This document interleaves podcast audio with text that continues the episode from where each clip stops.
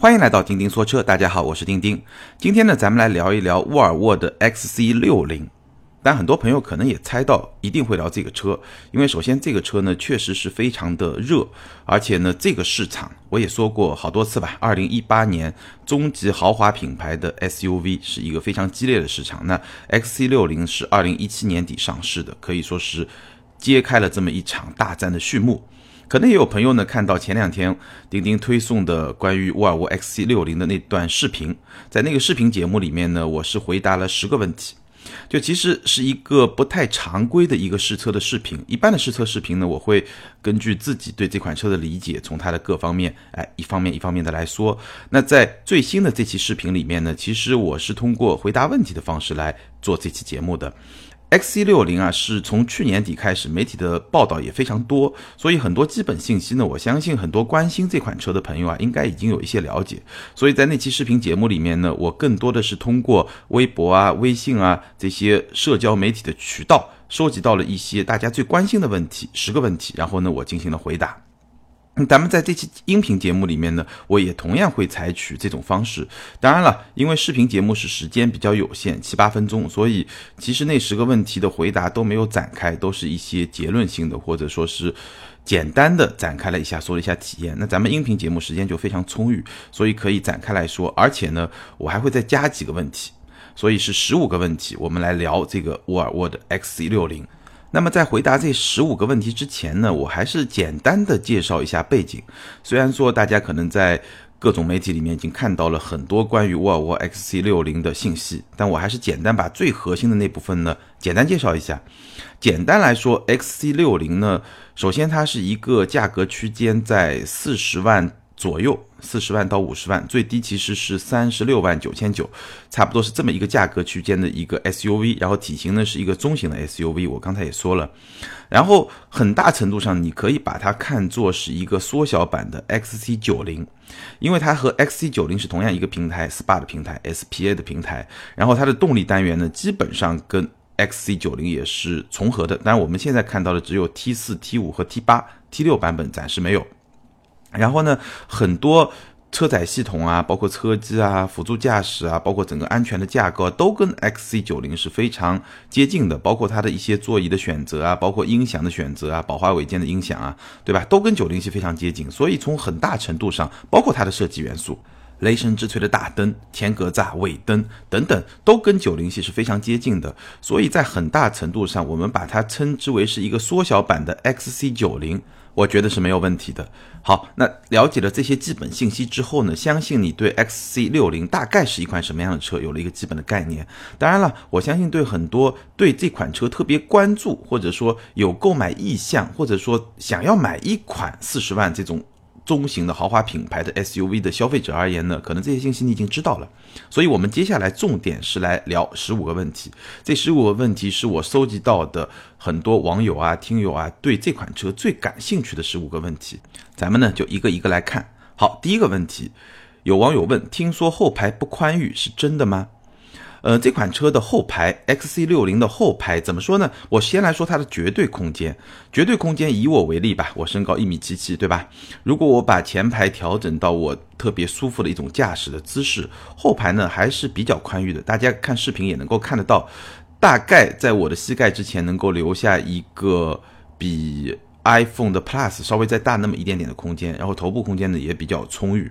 那脚部呢会有一个小问题，就是前排座椅的导轨它往后延伸，会影响到脚部两侧的那么一点点空间。然后呢，第五个座椅呢可能会稍微比较拥挤，大概是这么一种状态，从绝对表现来说。那么和同期来对比是一个什么样状态呢？基本上和现款的奔驰 G L C 是相当的。但我们知道今年晚些时候奔驰的 G L C 包括奥迪新一代的 Q 五 都会推出加长车型，那么跟那些加长车型相比呢，我觉得可能会稍微弱一点，但是呢够用。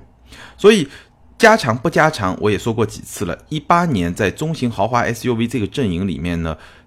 奥迪和奔驰会加长，宝马、沃尔沃都是不加长。那不加长呢，对于这个体型就四米六几，呃，然后轴距在二米八出头这么一个体型的 S U V 来说呢，我觉得绝对是够用的。那你想不想要更宽裕，或者你家庭成员的身高是一种什么样的状态，这个是你需要去考虑你是不是需要一辆更长的中型豪华 S U V 的这么一个因素吧。因为大当然空间大，但大会有一些影响，比如说操控的灵活性，比如说你在城市里驾驶这种大嘛，对吧，你停车啊各方面不方便，所以各有优劣，大家可以自己去判断。那 X C 六十 的空间呢大概是这么一个水平。那说到后排呢，我觉得整体的感觉啊还是都不错的，唯一有一个细节上的瑕疵呢，我是觉得它的后排是没有 U S B 接口的，这一点我觉得可以改进一下。当然它的 U S B 接口是在前排的中央扶手的里面，你一根线接到后排也是能用的，但是如果后排有 U S B 接口，那显然会更好一点。好，这是第一个问题。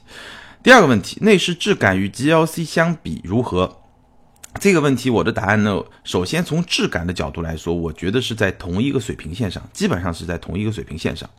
但是呢，它的风格跟 G L C 的风格是完全不同。我在视频里面的描述呢是 X C 六十 是有那么一点点佛系风格，现在特别流行咱们说那种佛系的风格，就是你能够想到，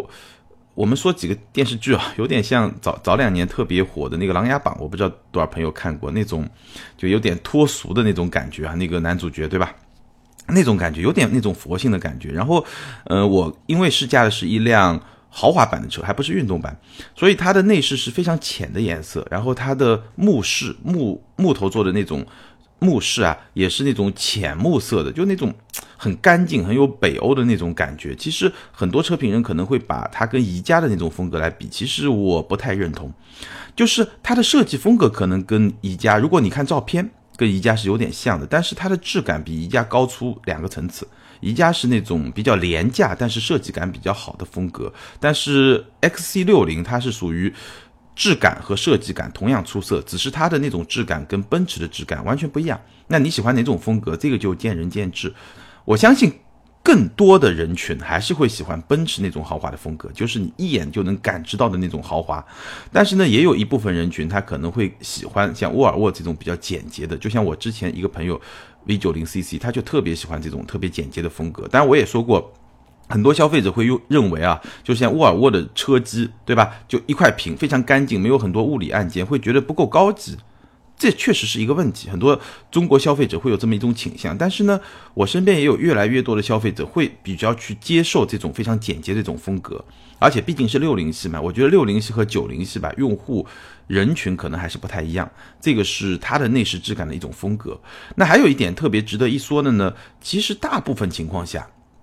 我个人啊，我个人会偏向于一些运动版的车型，比如说宝马对吧，宝马有运动风格有豪华风格，那我毫无疑问会觉得运动风格更有吸引力。但是在 X C 六十 这款车上，好像我的观点有点不太一样。我觉得虽然它这个八款车型对吧，其中有三款是运动版，但阿迪丹的那种版本，但是好像这款车上，就我个人的审美而言，我更喜欢豪华版，无论是外观的那种感觉还是内饰。运动版是一个深色的内饰，我觉得运动版的风格跟它的那种简洁搭在一块，反而有点，反正不是我的菜，有点奇怪。但是豪华版那种浅色的内饰，然后浅色的木饰，这种感觉我个人觉得还是比较喜欢的。这个是关于内饰的质感。好，第三个问题，关于乘坐舒适性如何？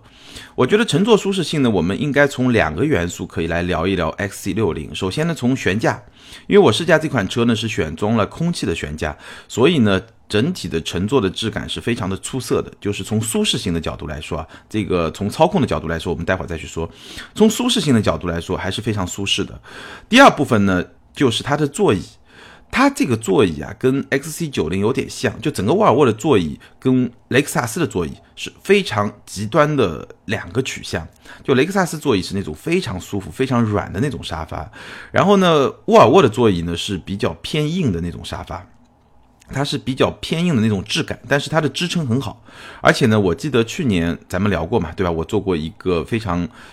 有意思的一个挑战，就四十八小时穿越中国，当时是开了一辆 X C 九十 的车，它那个座椅跟 X C 六十 的座椅有点像，就是会偏硬，但是呢它的支撑会非常好，而且呢在长途驾驶过程中呢非常不容易疲劳。而且我发现 X C 六十 的座椅呢后排会比前排再更加硬一点。那你说硬好还是软好呢？我觉得这个就是见仁见智，你可以参考你家里面的沙发，有些朋友呢喜欢选那种特别软的，人陷进去就那种窝在里面那种感觉的沙发，我身边很多女性的朋友特别喜欢这种沙发。也有一些朋友呢会喜欢硬一点的沙发，就是支撑会好一点，然后坐着会比较舒服一点。所以呢，我觉得你是不是喜欢，其实你看一下自己家里面沙发的那种感觉，你就知道自己的品味怎么样，或者说这个沙发你会不会喜欢了。随着年龄的增长，我是觉得就是随着年龄的增长，可能人到中年，对吧？奔四的那些中年中年男吧，对吧？但不是油腻男，对吧？中年非常精神，可能会越来越喜欢这种比较硬的沙发，因为硬的沙发支撑嘛，对吧？你对你的腰也好一点，对吧？就是会更加舒服一点。就我个人来说，我是比较喜欢这种偏硬的这种沙发，而且它这个沙发，我那个试驾的那个高配车型还有一些按摩功能，基本上跟我之前在试九零系的那些沙发是非常接近的，所以是比较舒服的一种表现。所以空气悬架加上这个沙发，它的一种配合，整体上来说，我觉得乘坐的舒适性还是非常出色的。当然呢，我也试过那个版黄，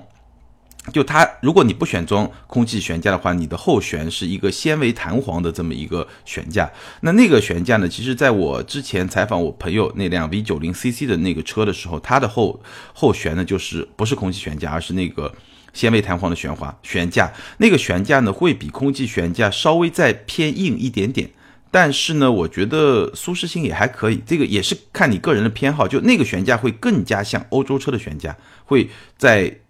中性稍微偏硬一点，而加了空气悬架以后呢，我觉得会更加平衡一点，是这么一个水平。好，第四个问题，动力怎么样？那 X C 六十 动力呢，现在是三个版本，没有 T 六 T 四 T 五 T 八。 T 四 呢是一百九十马力， T 五 是二百五十四马力，这个都是 二点零 T 的发动机。然后 T 八 呢是一个混动，整套系统呢是四百零八马力，加了一个电机。而且它那个 二点零 T 呢是涡轮机械双增压的 二点零 T， 也就是 T 六 上的那个 二点零 T。 那主力的车型呢，我相信会是 T 五， 而且我试驾的呢也是 T 五。 那 T 五 给我的感觉呢，动力非常充沛，而且比够用是要多不少，完全够用，而且比够用会更多。基本上你的感觉啊，就是一个，反正比我的那个三二零肯定是动力明显是要更好一点，而且它匹配的那个 八 A T 的爱信变速箱，平顺性我觉得可以给九十分，响应速度可以给八十分。也就是说，它的响应不算特别快，比宝马的 Z F 要稍微慢一点，但是呢也足够快了。所以整套动力系统我给的评价是非常高的，就 T 五 的这个动力系统。而且根据 T 五 的这个动力表现，我相信 T 四 应该也够用，当然后劲可能会稍微弱一点。油耗在这个过程中，因为只是测试了差不多两三天的时间，我没有专门花时间来测油耗，但从表显油耗，就是我日常的这个工作，对吧？这个三十天的过程中，表显油耗是十二个油多一点。那这段路程我自己开我自己的三系的时候呢，是十个油多一点，也就是多出两个油。那考虑到它的车重会更大一点，考虑到它是四驱，对吧？而且是一个 S U V， 你的风阻肯定会更大一点，所以我觉得是一个正常的水平，一个平均吧，平均可能会还要略好一点点，不算特别出色，但是呢，也是一个还可以接受，完全可以接受的一个水平。好，下面一个问题，操控和驾驶质感如何？如果要打分的话，我可以给八十五分。首先，它的底盘是比较出色的，就无论是舒适性，我刚才说了，还是车身的响应能力，因为这个装了空气悬架以后，它是一个主动的底盘，你是可以调节的，可以调节它的舒适性，更偏舒适还是更偏运动，所以呢，它的这种宽容性会比较好。而且就像我刚才说了，它不装空气悬架的那个底盘是会比较欧洲风格，稍微偏硬一点点，中性偏硬一点点，但装了这个空气悬架以后呢，我觉得是一个比较平衡的，你可以稍微偏运动一点，也可以稍微偏舒适一点，所以底盘是非常出色的。但是这个扣分扣在什么地方？我刚才说动力也不错，底盘也不错，扣分扣在什么地方呢？转向，转向的精准度其实是不错的，基本上你打多少方向，它基本上也能走多少方向。当然，它这个方向盘本身呢，不是一个特别机敏的，或者说这个转向比不是一个很极端的一个设置。它的转向呢，是从最左到最右是三圈，从中心点到最左或者最右呢是一圈半。这个呢不算是一个很积极的一个设置，一般稍微偏运动一点的，现在可能是在 一点三圈，或者有时候到 一点二圈。差不多是这么一个水平。那它 一点五圈呢，不算是一个非常直接的一个转向，但是呢，它整体的精准，就你打多少它走多少的这个精准度，包括车身的响应，我刚才说的都是不错的。而且呢，中间部位有比较合适的虚位，就是有那么一点点虚位，不会让你感觉上特别的敏感。但是有一个小问题，它的转向太轻了，尽管它的驾驶模式有 好, 好多种，对吧？有舒适模式，有经济模式，有运动模式，有 off-road， 还可以自定义。在这个几种模式里面，其实你可以对转向的力度进行调节。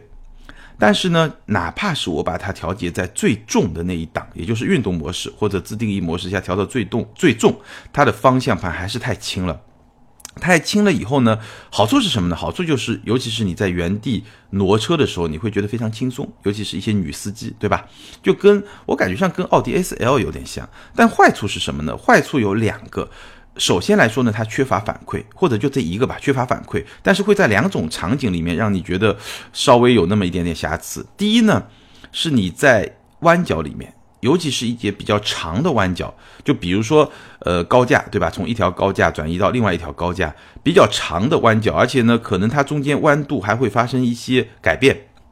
这个时候呢，你要调节方向，其实它的转向是很精准的，就是当你在调节方向的时候，你感觉上车头是能够响应到你的手部的动作的，但是路面没有反馈，你有那种感觉吗？就是你没有办法从方向盘上得到任何你前轮胎和路面相互作用的那种感觉，所以你会觉得这种转向不会给你特别有信心，就这种反馈是会比较缺乏的，这个就是因为它方向盘调得太轻了。那第二个场景呢，就是当你在倒车的时候啊，有时候因为倒车的时候，其实你这个转向啊也是会给你有一些阻力嘛，就轮胎的不同的状态会给你一种阻力，然后让你对轮胎的状态有一种更好的感觉。但是因为转向太轻，所以这个反馈也是不够的。所以 X C 六十 啊，我给它的操控和驾驶质感打八十五分，我觉得这个转向至少扣了五分到十分。如果这个转向更重一点，这种反馈更好一点的话，我觉得这个车的作为一辆 S U V，它的操控质感可以达到九十分，但非常遗憾，这个转向有点轻。第七个问题，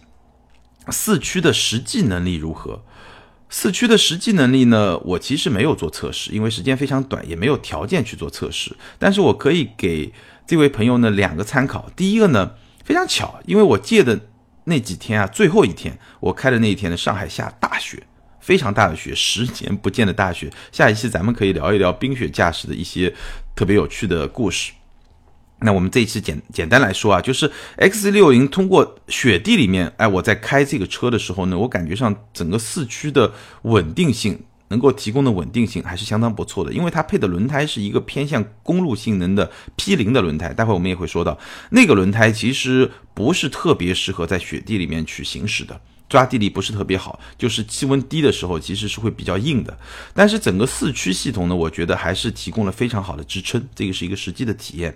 然后呢，如果真的担心这款车的四驱能力或者特别好奇的朋友呢，我建议你去汽车之家上看一看，因为我在准备做视频包括音频节目的时候也搜了一些资料，我看汽车之家呢做了一个就是滑轮组上面的一个四驱能力的一个测试，然后从它的那个测试视频里面呢，你能够看到在三个轮子都在没有抓地力的这个滑轮组织上，只有后轮，就是一侧的后轮能够有抓地力的情况下 ，X C 六十 还是有脱困能力，所以我觉得它的这种脱困能力吧，对于一辆以城市用途为主的 S U V 来说，应该是足够了。因为我们知道沃尔沃的四驱系统是一个以前驱为基础的四驱系统，所以当你只有后轮一个轮子有抓地力的时候，其实是对它来说最难的一种状况，那在这种状况下它还是能脱困，所以整体表现来说我觉得还是不错的。好，第八个问题，横置前驱平台对比纵置平台的 B B A 到底有什么本质区别呢？呃，这是一个非常专业的问题啊，因为我们知道就这个级别来说啊，沃尔沃是用了横置前驱平台。什么叫横置前驱平台呢？首先就是它的发动机是横过来放的，然后呢，它是一个基于前驱平台，或者也有四驱车型吧，对吧？它有前驱有四驱嘛。然后同级别的 B B A， 包括宝马的 X 三， 包括奔驰的 G L 六， 包括奥迪的 Q 五， 都是纵置平台，就是它的发动机是竖着放的。好，有什么区别？那我从两个方面来解释啊。首先我们来说理论上有什么区别？理论上来说呢，首先要考虑的是一个传动效率的问题，因为家用车嘛，发动机肯定是在车头在前面，对吧？如果你是一个前驱车辆呢，它动力传出来以后直接就驱动车轮了，所以你如果是横着放的话呢，它动力就不需要转变方向，它就直接驱动车轮就前进了，所以这个效率比较高。所以大部分前驱车辆的都会是横着放发动机。那如果你是一个后驱车，对吧，你的动力需要从发动机车头传递到车尾，所以呢它需要一根传动轴，那这根传动轴呢一定是纵向的，所以在这种情况下，如果你发动机是竖着放，那它的动力只需要做一次转向，也就是从传动轴到后轮做一个一次转向。如果这个时候你的发动机是横着放的话，它的动力传输需要两次转向，先从横的转到竖的，再从竖的转到后轴的横的，对吧？那两次转向它效率就是效率会比较低，它动力的损失会比较多，所以呢，后轮驱动的车辆呢，一般来说都是竖着放发动机，这样它动力只需要做一次转向，这个是从传动效率上来说。所以我们看到大部分前驱车辆或者以前驱为基础的四驱车辆，它一定是横着放发动机。那如果说大部分的后驱车辆或者以后驱为基础的四驱车辆，它都是竖着放发动机。有例外吗？有。哪个例外呢？奥迪。我们知道奥迪的很多车它是一个前驱的，对吧？但是呢它是竖着放发动机。那为什么要竖着放发动机呢？其实也是有它的原因的。其中一个非常重要的原因呢，就是要匹配奥迪赖以成名的，对吧，或者说名气非常大的 Quattro 系统 Quattro 的四驱，你必须要竖着放发动机才能匹配。与此同时呢，我们待会也会讲到纵置发动机的一些好处，那奥迪选择纵置发动机显然也是选择了那些好处。那横置发动机和纵置发动机各自的优劣势大概在哪些方面呢？我们非常简单的来说一下。横置发动机最大的好处在空间，因为你想象一下嘛，发动机横着放，所以它占用的车头的空间就会比较小，那这个时候呢就可以把大量的空间释放给车内，所以在体型不是特别大的车里面，横置发动机是主流。那横置发动机它的劣势是什么呢？第一点，前后轴的负荷会不平衡，就是你的发动机如果横着放，它一定会比较偏向车头，因为如果你纵着放会往后靠一点，对吧？那整体的前后轴的负荷的比例呢会更加平衡一点，但你横着放肯定是比较偏向车头，所以前后轴的负荷呢会不太平衡。我们知道宝马一直说五十比五十，对吧？很多横置发动机前驱的车辆，它的前后轴的配比有时候甚至能达到七十比三十，所以就会车头很重，整个车的平衡会不太好。还有呢，就是对一些扭矩特别大的车辆，一些高性能车，像福克斯 S T 啊，包括像 mini 一些动力比较大的版本啊，你会有扭矩转向，因为它横着放发动机嘛，它的发动机变速箱是连着的，然后变速箱呢会偏向车轮的某一侧，所以它两个驱动轴啊，就两个轴出来长短是不一样的。这个时候呢，当你扭矩比较大的时候呢，它会发生一定的扭矩转向。我记得之前我们在聊林肯大陆的时候就说过，林肯大陆这个车就有比较明显的一个扭矩的转向。那纵置平台呢，其实就是相对嘛，对吧？它的劣势是什么？最大的劣势就空间，就你一个纵置发动机一定会侵占到这个驾驶舱里面的空间，会占据的更大一点。那它的优势是什么呢？第一个就是我们刚才说的，它前后轴的负荷能够做到更加的平衡。第二呢，如果这个车有四驱系统的话，那它的传动效率会更高，因为我们刚才说了，横置发动你要做成四驱，那你的动力就要转两次，对不对？还有呢，就是它能够适应各种不同规格的发动机。什么意思呢？如果这款车我设计出来，我有四缸，我有六缸，我有八缸，对不对？那就不可能横置了，我就只能是纵置了，对不对？所以呢，它能够适应各种不同的发动机。那刚才呢是从理论上来说，横置发动机和纵置平台它各自的优劣势大概是这么一种情况。但是呢，具体到每一款车上面来说呢，我觉得要具体情况具体看。因为空间上来说，当然你能够可以去比较，可以去感知，对吧？那说它的前后轴的负荷啊，这些比例到底对这辆车的操控的感觉影响到一个什么样的程度？我觉得不同的车它有不同的设计，最后呢它能够呈现不同的效果。因为某些结构本身的劣势，你是可以通过更好的设计来弥补的，对吧？所以呢，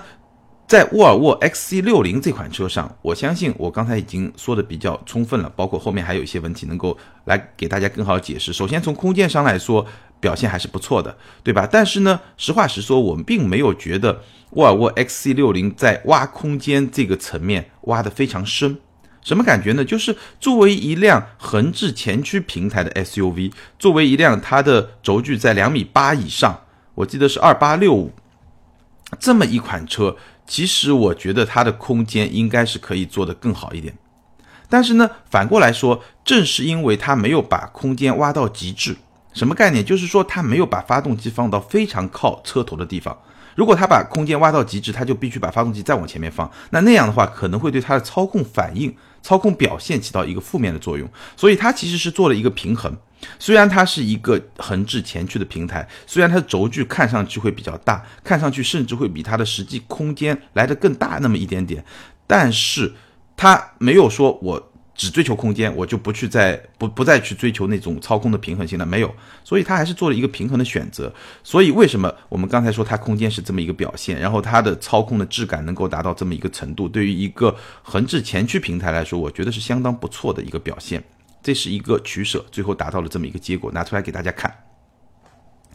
好，我们来看下一个问题，说这辆车的静音性如何？呃，如果说操控质感我能给到八十五分的话，那静音性我只能给七十分，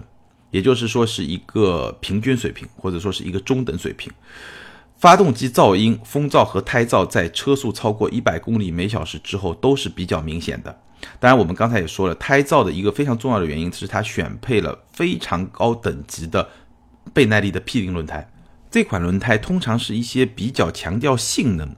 高性能车会配的轮胎，所以呢它的性能会比较好，但它的劣势是什么呢？就这款轮胎它确实胎噪会比较明显，这也是一个取舍，所以也就最终导致了 X C 六十 这款车的胎噪、包括风噪、包括发动机的噪音都是比较明显的，在车速比较高的时候。当然了，也谈不上是一种特别说特别特别大，像飞度那样，对吧？那也没有，所以我给是一个七十分，一个比较平均中等的水平。好，第十个问题，主被动安全和别的厂家比区别在哪里？首先从被动安全来说，被动安全是一个系统工程，其实我们说过很多遍，包括之前大家在网上看到沃尔沃一辆 V 四十 被撞裂了，前面半部和后面半部完全就分开了，也在讨论了很多。总的来说，被动安全是一个系统工程，我们最终能够去看呢，看什么样的标准最好呢？首先是各个测试，碰撞测试，尤其是欧洲的 E N C A P， 包括美国的 I I H S 这样的比较权威的一些测试。那 X C 六十 的在 E N C A P 的成绩呢是五星，而且各个分项的成绩也不错。我们可以简单的说一说，就是那段视频，对吧？奥迪把沃尔沃撞成两截。我们要知道，这个车的侧面它是一辆车最薄弱的环节。那么在美国高速公路协会，它有一个测试是做侧面测试的，那那个测试它的测试的时速我记得是二十英里还是三十英里，那也就是三十二公里每小时或者是四十八公里每小时，我记得好像是二十英里。而且那个测试呢它是有角度的，是有一个侧的角度，还不是直的撞，因为直的撞能量肯定比侧的撞大嘛。所以我们知道那起事故里面实际碰撞的速度是测试速度的三倍吧，差不多，对吧？一百公里每小时，两到三倍，而且呢角度是直的这种角度，这种撞上去确实它的这种撞击的强度远远高于测试。但是我们可以想一想啊，在这种撞击的条件下，其实最后可能产生两种结果。第一种结果就是我们在视频里面，在这起交通事故里面看到车就断了，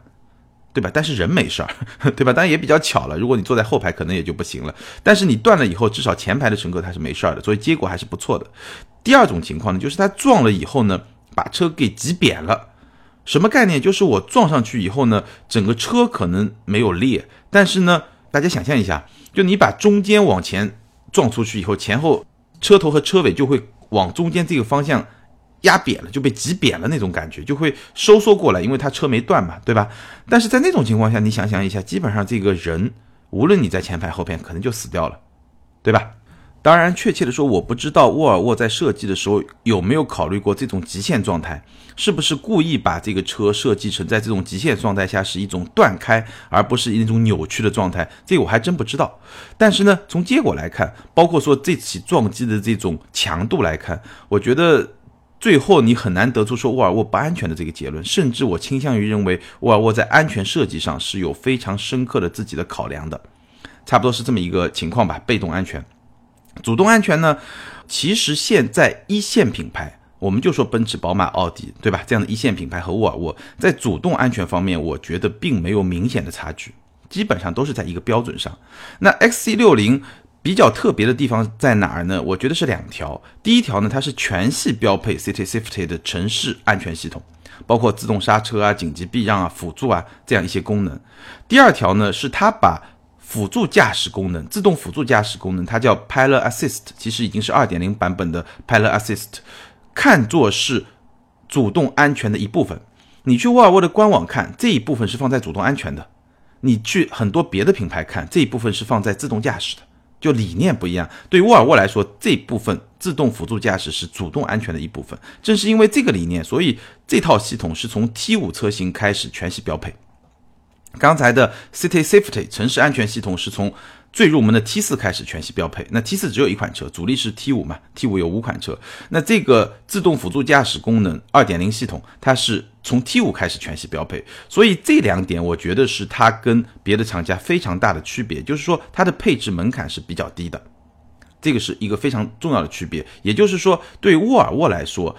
主动安全是一个非常重要的东西，我在一个比较低配的或者说相对来说比较中低的这些配置上我都必须要有，对吧？有些可能是从最低配都开始有。那反过来说，我们去看一些别的品牌，包括一些豪华品牌，可能它的入门款的车型就不会配置那么高，尤其在主动安全方面。好，我们来看下面一个问题，辅助驾驶部分和 B B A 特斯拉相比有什么不同之处？对，辅助驾驶就是我刚才说的嘛， Pilot Assist 二点零 它是作为主动安全的一部分，所以配置门槛很低。而这样的功能我记得奔驰好像是全系选配，在 G L C 上，包括宝马和奥迪，很多包括别的一些豪华品牌，其实辅助驾驶这部分东西往往是作为一个选配或者是顶配车型才有。那沃尔沃的配置是比较低的。其实我们可以看到，沃尔沃在辅助驾驶这部分，因为它把它看作是主动安全一部分，所以配置比较低。而且呢，在豪华品牌内部，我们可以看到除了安全，除了比如说像比较环保，对吧，它的内饰选材会比较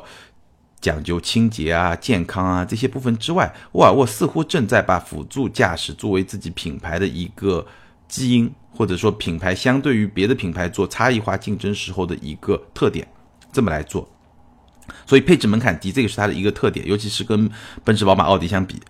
第二呢，它的功能的实现来说， Pilot Assist 二点零 版本是一个比较成熟，因为早我记得前年我也测试过它的 一点零 版本，那个时候其实成熟度比 二点零 还是会有差别。 二点零 呢，它的工作范围是零到一百三十公里每小时，也就是说在中国的一个合法驾驶的车速下都是可以用的。而且呢，我在封闭道路上测试过，在封闭道路上，比如说高架路上，它这个成熟度非常高，它能够让你车辆始终保持在你要行进的那条车道线里面。而且呢，无论是刹车还是跟随还是重新加速，都是一个非常平稳，就是在这种封闭道路上已经能够极大的缓解你的这种驾驶强度。那如果你是在开放道路上，就是一些经常要经过一些路口的话呢，你要帮一下它的忙，尤其经过路口的时候，它会短暂的就是没有办法去跟随了，然后你需要稍微帮一下，等到有前车，对吧，非常明显的在一个车道线里面呢，它就又可以恢复工作了。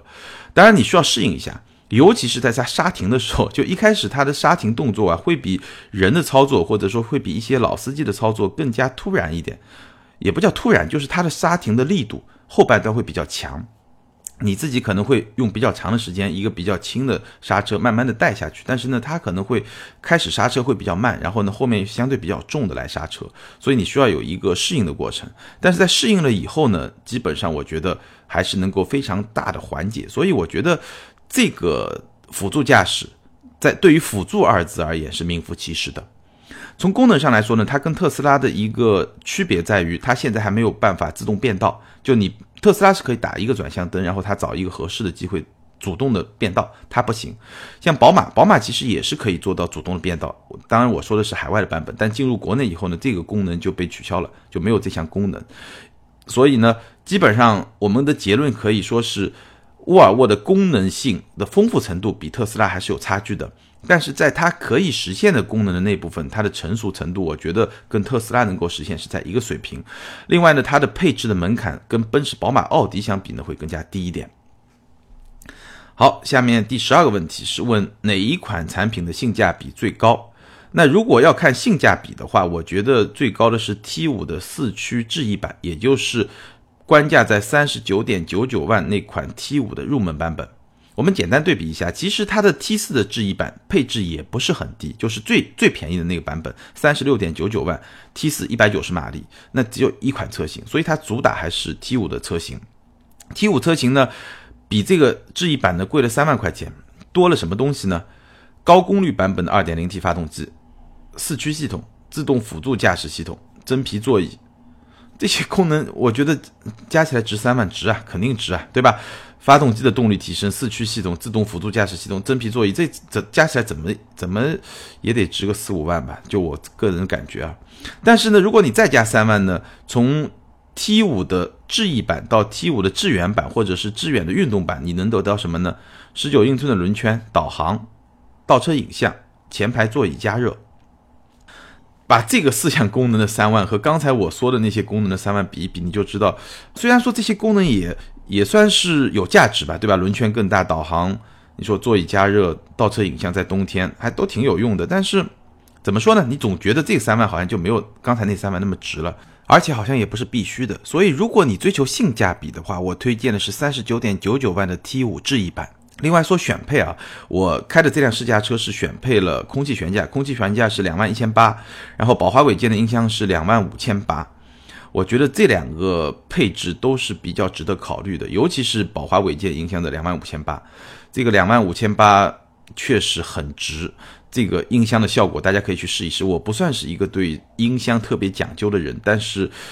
试了以后真的觉得这两万多块钱还是哎，还是比较有吸引力的。空气悬架呢，我觉得可选可不选，因为虽然我没有试 X C 六十 的纤维弹簧那个后悬的那个版本，但是从 V 九十 C C 的那个测试来说，我觉得那个那套系统也不错。但是呢，空气悬架还是有吸引力，就是在舒适度上，我刚才说会更加有一个提升。另外一方面呢，你选了空气悬架，如果是四驱车型的话，因为它本身四驱系统还是比较强大的，所以你选个空气悬架能够抬升底盘的话，也会让它这个四驱系统能够更好的发挥它的功用。两万一千八百呢也不算特别贵，所以这两个选装配置我觉得还是比较有吸引力的。顺便我们再说一说它的一些科技的配置啊，就是沃尔沃，我们看它的内饰啊，它的中控非常简洁，对吧？只有一块屏，下面非常少的几个物理按键，所以科技感还是比较突出的，包括液晶仪表盘，对吧？包括它的辅助驾驶。所以这款车，我觉得除了沃尔沃传统被我们认知的那些特色之外，科技感、科技配置还是比较高的。这一点呢，我觉得也是这款车可能它也会吸引到一些科技达人感兴趣的一些地方。但是呢，有两个地方我要稍微吐点槽啊。第一个呢，就是它的三百六十度全景影像。本身这个三百六十度全景影像是一个非常实用的功能，但是我觉得 X C 六十 上的这个摄像头啊，它的变形有点太厉害了。所以如果你是在停车的过程中，对吧？比如说你两边都有车，你要把这个车停进去。过大的变形，就是你边上的车在你的这个摄像头里面，它不像是一个车，它会就是本身车可能就是一米七、一米八的高度，对吧？你的感觉里面它可能恨不得有三米四的高度、三米六的高度，就像一堵墙一样。所以对距离感的这种判断啊，都会受到一些影响。这个是我觉得可以改善的地方。如果能够把这个摄像头的供应商，对吧，把这个标准再高一点，那这个功能它的实用价值会大大的提升。第二点呢是语音控制，沃尔沃 X C 六十 的语音控制呢，应该说还是停留在比较古老的阶段，就它这个跟我们之前说过像宝马啊，甚至像奔驰啊，他们的那种，宝马是最好的自然语言控制，奔驰稍微差一点，但也比沃尔沃更好一点。所以这两块如果能够再提升一下的话，我其实觉得这款车的科技感会更加强大一点。好，第十三个问题，传说保养售后成本，沃尔沃堪比 B B A， 有那么高吗？呃，怎么说呢？其实你说堪比 B B A 的话，哎，真有那么高。但是也有朋友问，听说沃尔沃的售后保养比 B B A 更高、更贵，是不是这样呢？这个倒也没有。就为了这个问题啊，我专门去做了一个非常简单的调查，可能也不完整。如果咱们听友里有沃尔沃车主，我觉得你可以回复一下，说一下沃尔沃的保养大概是一个什么样的水平。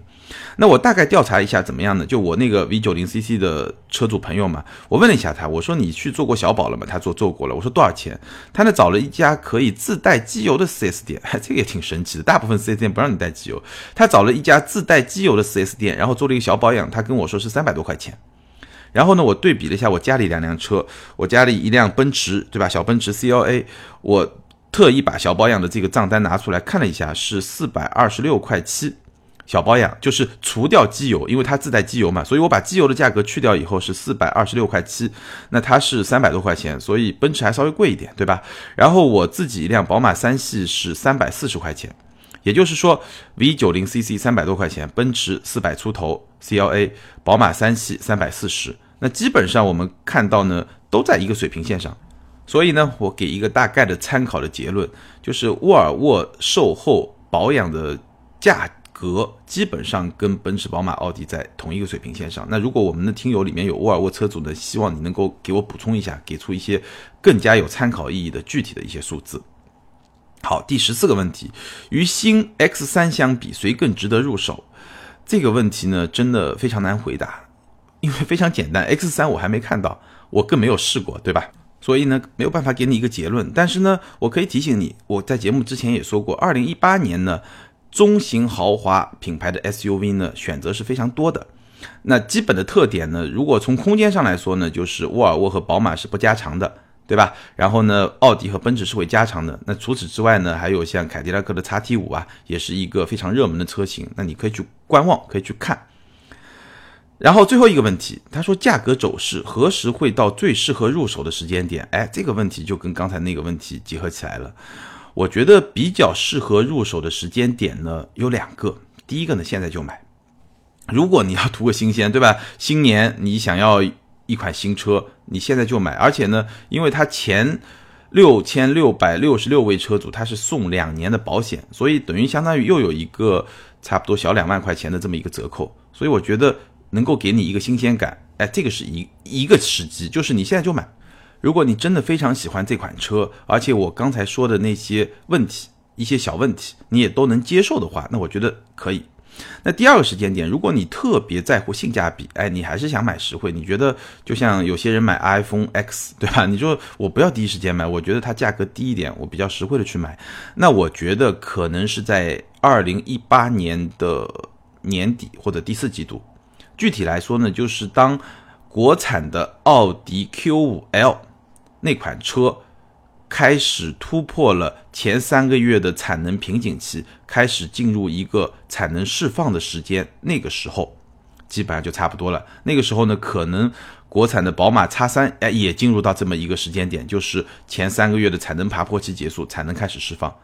那很简单嘛，道理对吧？当这两个强大的对手，包括改款的 G L 六 还要加长，当这些对手全部全部换新了，然后呢产能又开始释放了，这个时候竞争非常激烈，终端肯定有折扣嘛，就终端肯定会有折扣，肯定会比现在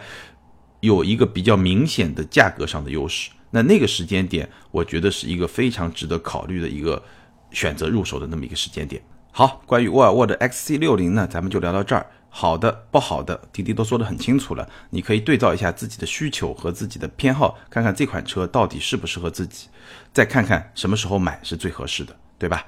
接下来呢，我们进入互动环节。今天呢，钉钉选了三位听友的评论和留言，看看有没有你啊。第一位呢，网名叫 I V E R 下划线 T 零 I V E R 下划线 T 零，他说，丁丁你好，一直在听你的节目，我最近呢准备选购一款落地三十的轿车，思考了很久，豪华品牌总感觉还是差了一点，唯独捷豹的 X E L 价格比较合适，但是现在不敢买，害怕买了就降价，这个车怎么样？大概何时入手比较合适？这个价位有没有其他车型推荐？嗯、呃、三十万落地，他说豪华品牌总感觉还是差了一点。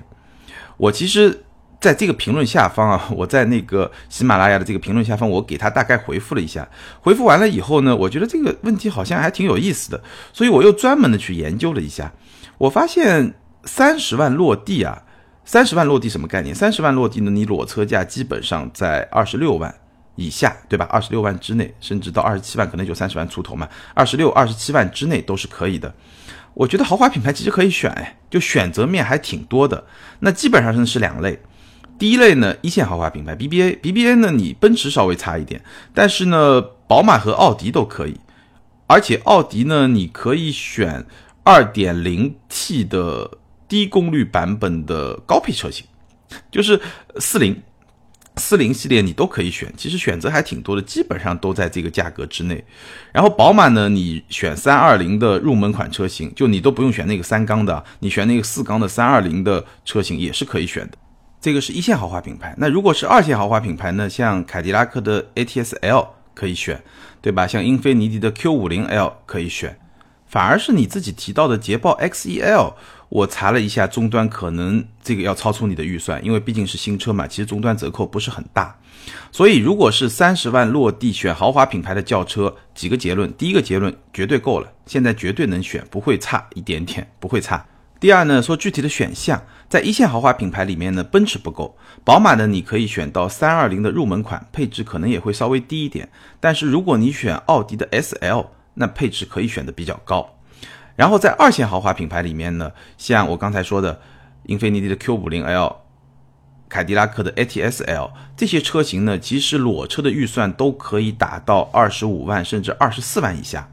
那如果你要选这些车型呢，建议你关注一下我们的微信公众号钉钉说车，我们刚刚是推了一篇文章，讲二十五万以下的中型豪华品牌中级车怎么来选。所以基本上呢，落地三十万你是可以选宝马和奥迪的。那如果说再便宜一点，落地二十七八万，那你可以选凯迪拉克啊，英菲尼迪啊。那至于你说的那个捷豹呢，因为是新车 X E L， 现在价格比较高，但是我相信啊，过一段时间一定可以做到落地三十万买到捷豹的 X E L。 如果你喜欢这款车呢，你稍微等几个月也一定可以在你的预算范围之内能够买得到。那这款车本身怎么样呢？我简单的说一说啊，就是 X E L 这款车呢，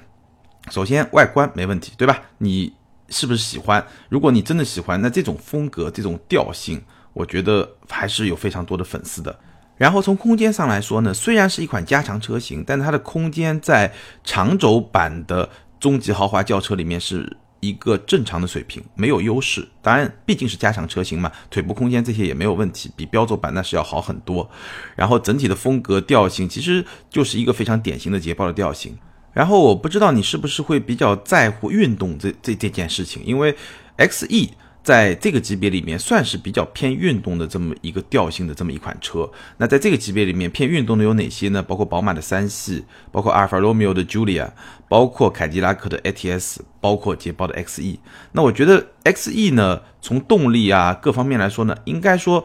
也是比较偏运动。唯一呢，作为一款运动座驾，我觉得它唯一有一个问题，就是它的坐姿有点高。其实运动感，如果你真的在乎操控的话，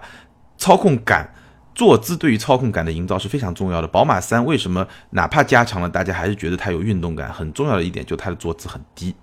当然了，可能你根本就不在乎，你只是在乎它的外观，那样的话呢，你可以等一等。总的来说，三十万落地选一款豪华品牌的中级轿车，现在市场上选择非常的丰富，你可以慢慢选啊。好，第二个问题是听友叫 I D 叫听下滑线 E M 六， 听下滑线 E M 六，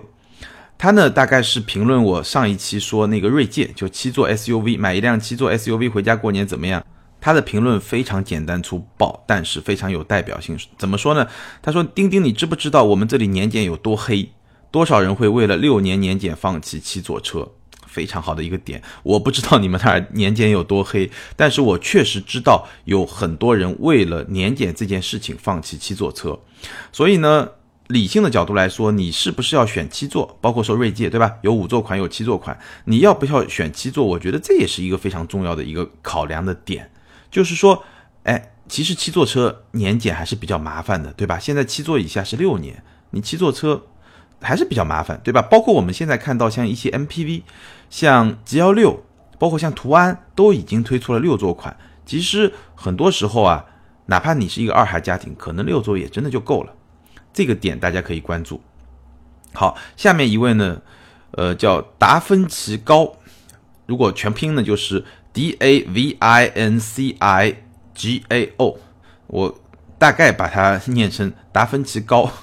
这位朋友他说，丁丁，亚洲龙的前脸设计太过于激进了，如果取代皇冠国产的话，我是不太看好的，毕竟皇冠在中国的群众背书摆在那里的。而且此级别的消费客户多少都会有一些商务的需求，或者是要有品牌价值，或者是品牌车型的认同感的。这个呢，它应该是回应了我在说北美车展那一期对亚洲龙的一个评价。那基本上他的观点，他觉得不看好亚洲龙来取代皇冠国产。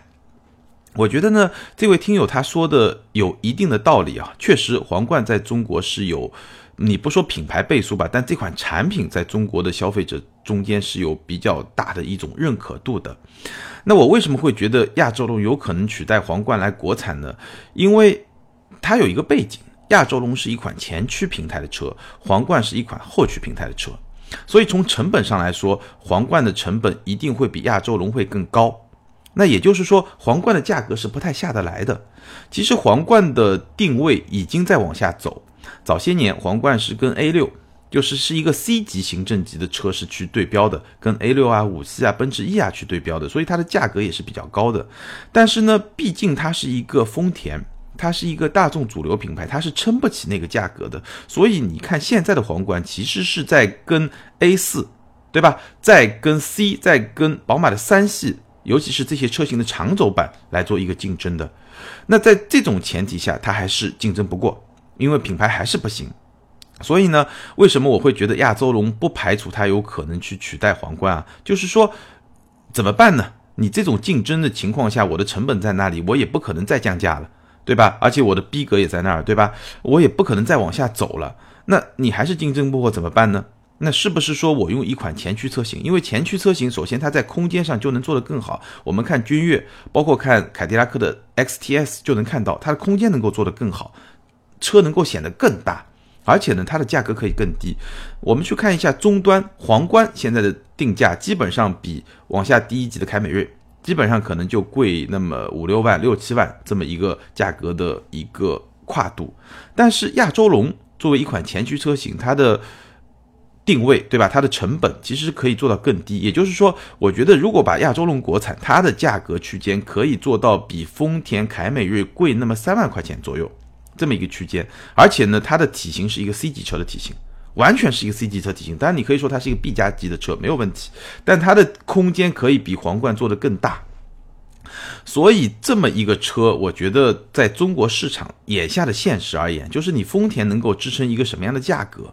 对吧？你包括雷克萨斯的 E S 能够支撑一个什么样的价格，其实是你很难去突破这么一点的。站在这一点上，我觉得是有机会的。那至于你说的这个设计的风格，我觉得不好说啊，真不好说啊。你当雷克萨斯这个纺锤型的前脸，对吧？这种风格出来的时候，多少人不看好啊？多少人觉得这个雷克萨斯根本就卖不出去啊？但你现在去看看，